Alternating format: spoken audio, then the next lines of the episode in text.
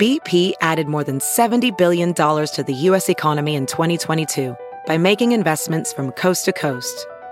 Investments like building charging hubs for fleets of electric buses in California and starting up new infrastructure in the Gulf of Mexico. It's and, not or. See what doing both means for energy nationwide at bp.com slash investing in America.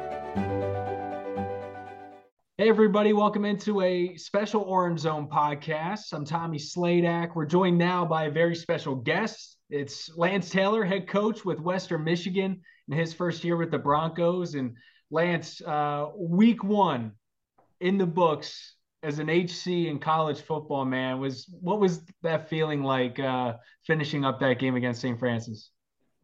Yeah, it was a great team win. Uh, you know, pretty special for me. You know, first first win as a head coach and first uh, win for our team.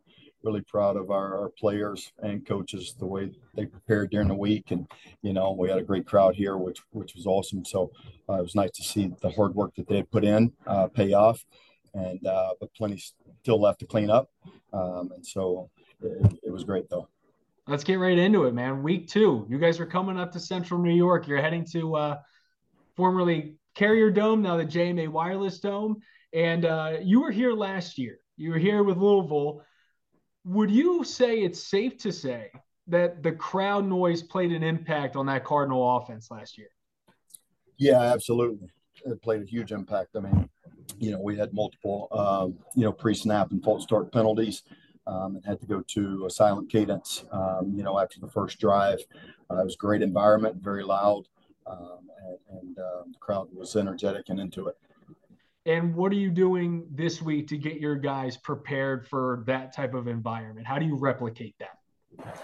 Yeah, you know, it's it's tough uh, in practice situations. I mean, obviously, use crowd noise and, and music to uh, help help the sound levels um, and, and, work some of those different cadences. Uh, so we've worked at this week, you know, in preparation for that. Um, hopefully, it shows up on on, Saturday uh, in, in the game. Uh, but but it's different in live game situations than it is in practice, and so um, hopefully we prepared our players well enough to uh, handle handle it and poison the noise is what we've talked about. Nice, man. I like that. Poison the noise. And looking at the the box score from week one, rushing yards out the wazoo when it comes to the Broncos, and one of those being Jalen Buckley. And if I have this right, Coach, he was just awarded a scholarship. Was that this week or last week?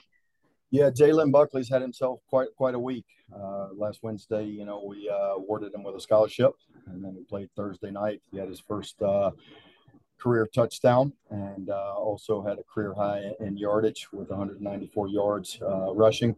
Um, and he was also named co-MAC offensive player of the or MAC co-offensive player of the week.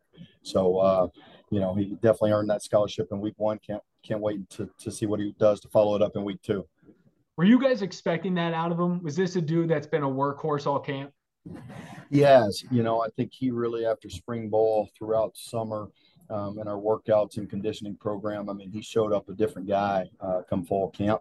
And I think it was a testament to how hard he worked and really, you know, worked to change his body, work on his speed and, and change the direction, as well as his strength numbers. And, and that showed up early in training camp and really became a guy that we could rely on, knew the offense. We could trust him in the run game, pass game, and protections. Um, you know, was really excited to, to see him play. Uh, so, I thought he had an excellent, you know, week, week one. And look, all running backs, you know, having coached that position, you know, you, are relying upon that offensive line. I thought our O line did a really nice job against a tough, you know, St. Francis front and uh, really, really moved some guys and established a new line of scrimmage.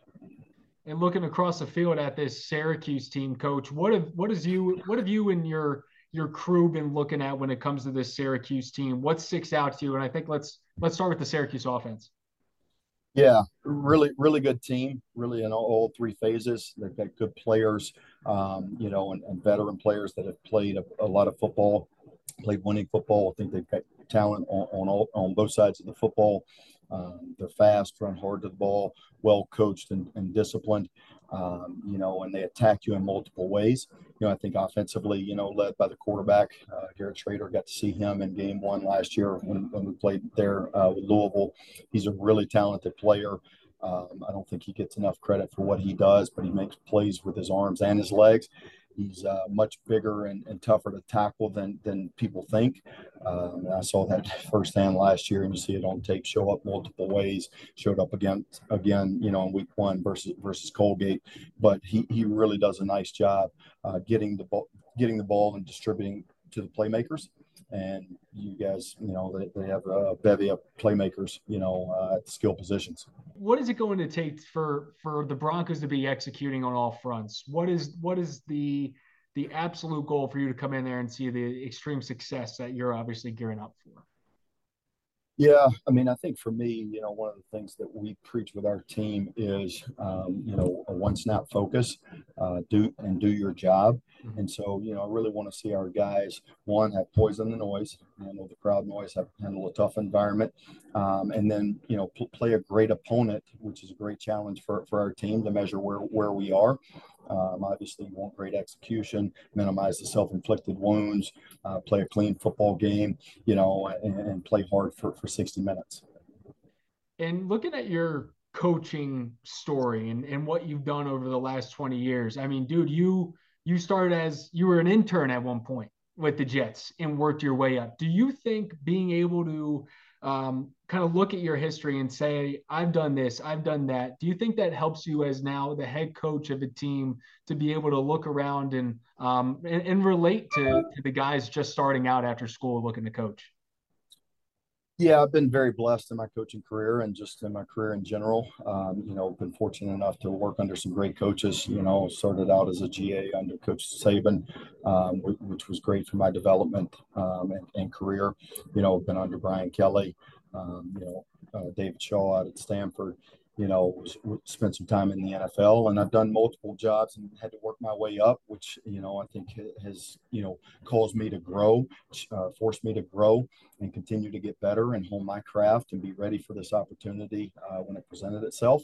Um, and so, you know, I've always had the, the, the mentality, you know, I was a walk on in college at the University of Alabama, you know, wound up earning a scholarship and, and, and being a, you know, special teams, you know, captain and, and game captain for those guys. And so, you know, I've always kind of carried that chip on my shoulder as, as a walk on um, and, and, that you have to earn everything. Um, and that's the same thing that I preach to our players. Everything is earned, not given. Awesome. And coach, one last question before I let you go. Um, your son's name is Jet. Is that the coolest name ever? Honestly. Well, we, we think it is. You know, we're a little biased as, as parents, uh, but but uh, you know, the one thing I've told him is the name like Jet, he better be fast. I was gonna say, I'm like, he's got to be receiver or running back at this point, right? Yeah, you know, he's playing quarterback and safety right now. You know, he's excited. He, he's uh, playing his first year of, uh, you know, padded football, tackle football. He's played flag flag football the last couple of years. He, he's nine, um, so he's excited. He's actually got his first game on Saturday. Uh, it, they'll play before before our game, so I'll be getting tons of uh, videos there um, while I'm in New York uh, pregame. You're gonna try for like a FaceTime, like you know, get the get the live feed. Yeah, ab- absolutely. Awesome, man. Well, hey, enjoy that and uh, and best of luck on Saturday. Really appreciate you making the time, Coach. Yeah, thanks for having me.